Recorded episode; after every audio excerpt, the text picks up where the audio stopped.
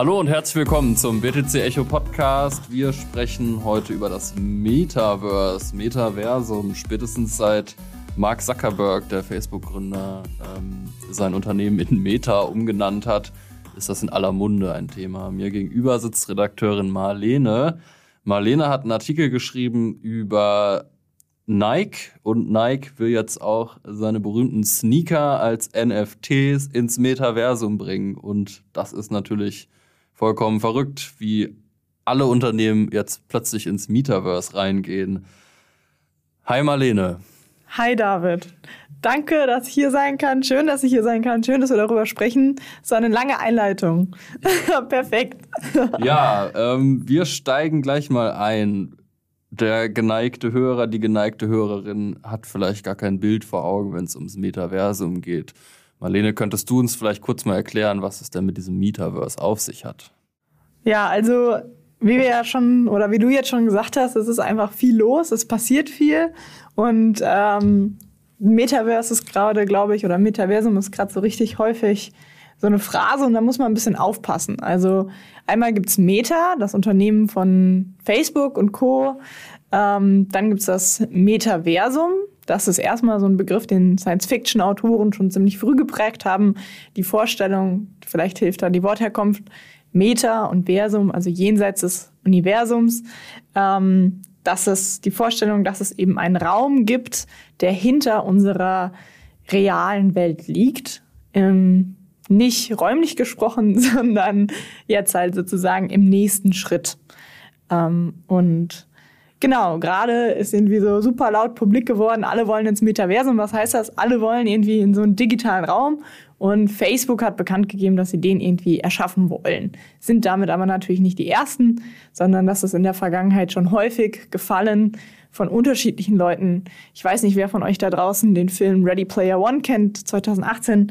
Ich glaube, Spielberg oder Spielberg, kommt drauf an, ähm, hat den Film aufgenommen ähm, und das ist so eine ganz gute Verbildlichung vom, von dem, was man unter Metaverse wahrscheinlich verstehen kann.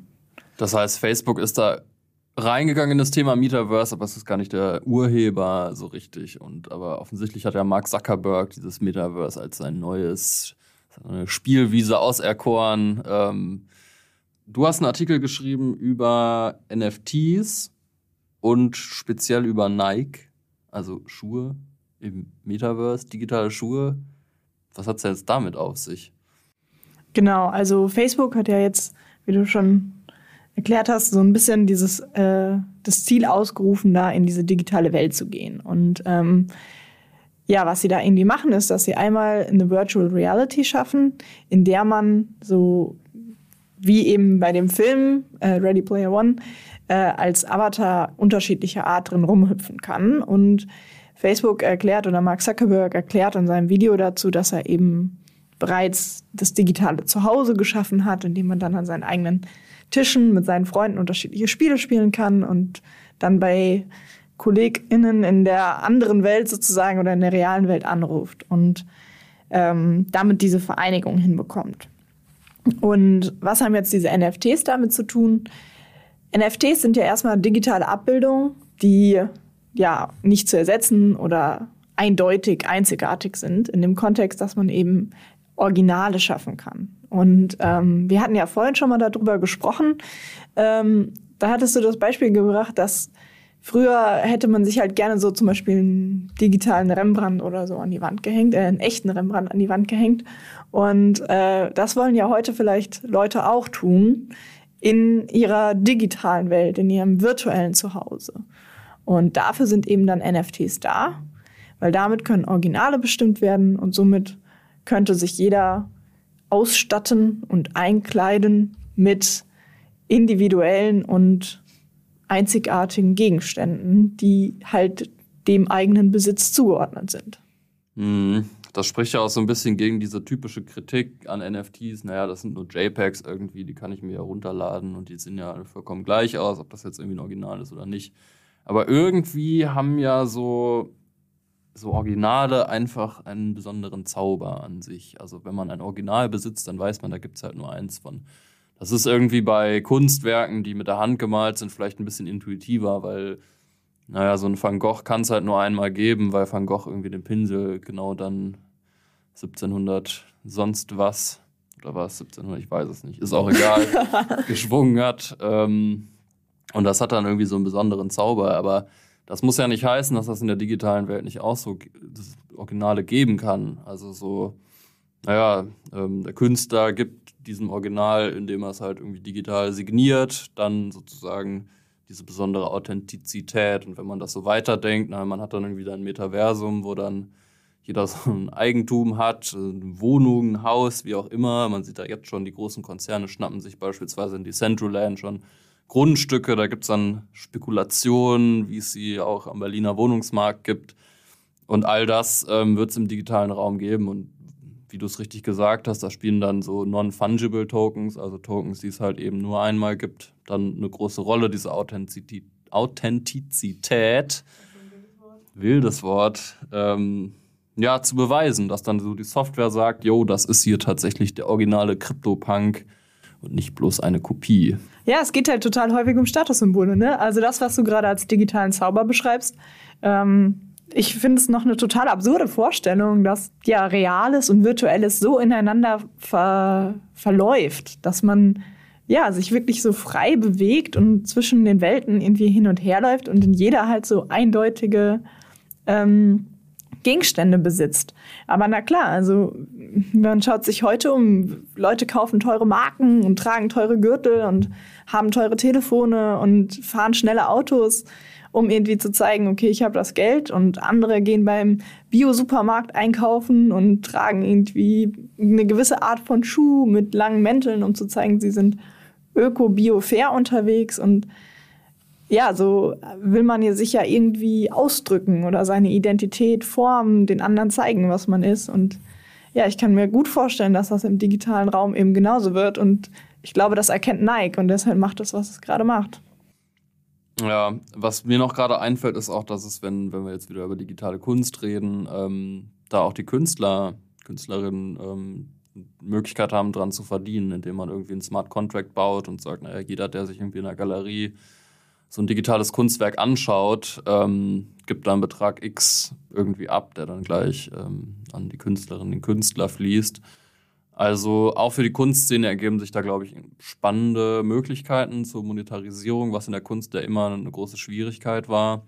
Also ich finde das auch spannend. Ich bin da in dem Thema nicht so drin wie du ähm, und fand auch diese Sache mit Nike irgendwie spannend, weil ist auch so Markenpatent und Markenrecht. Also einfach alles, was wir aus der analogen Welt kennen, so ein bisschen ins Digitale rüberbringt. Also wenn ich jetzt irgendwie gefälschte Nikes anziehe, dann äh, sieht man das. Und ähm, ist halt nicht so cool, wie das Original zu tragen. Es ist halt immer irgendwie diese Statussache.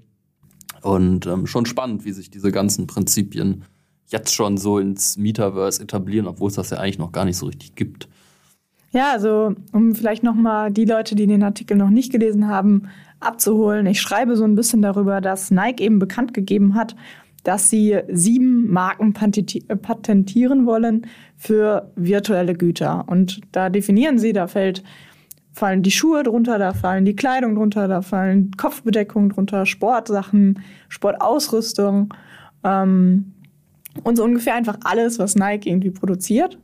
Und ähm, in diesem Patent melden Sie jetzt an, dass bitte im digitalen Raum Ihre, Ihr Bogen und Ihr Jumpman ähm, gleichermaßen geschützt sind.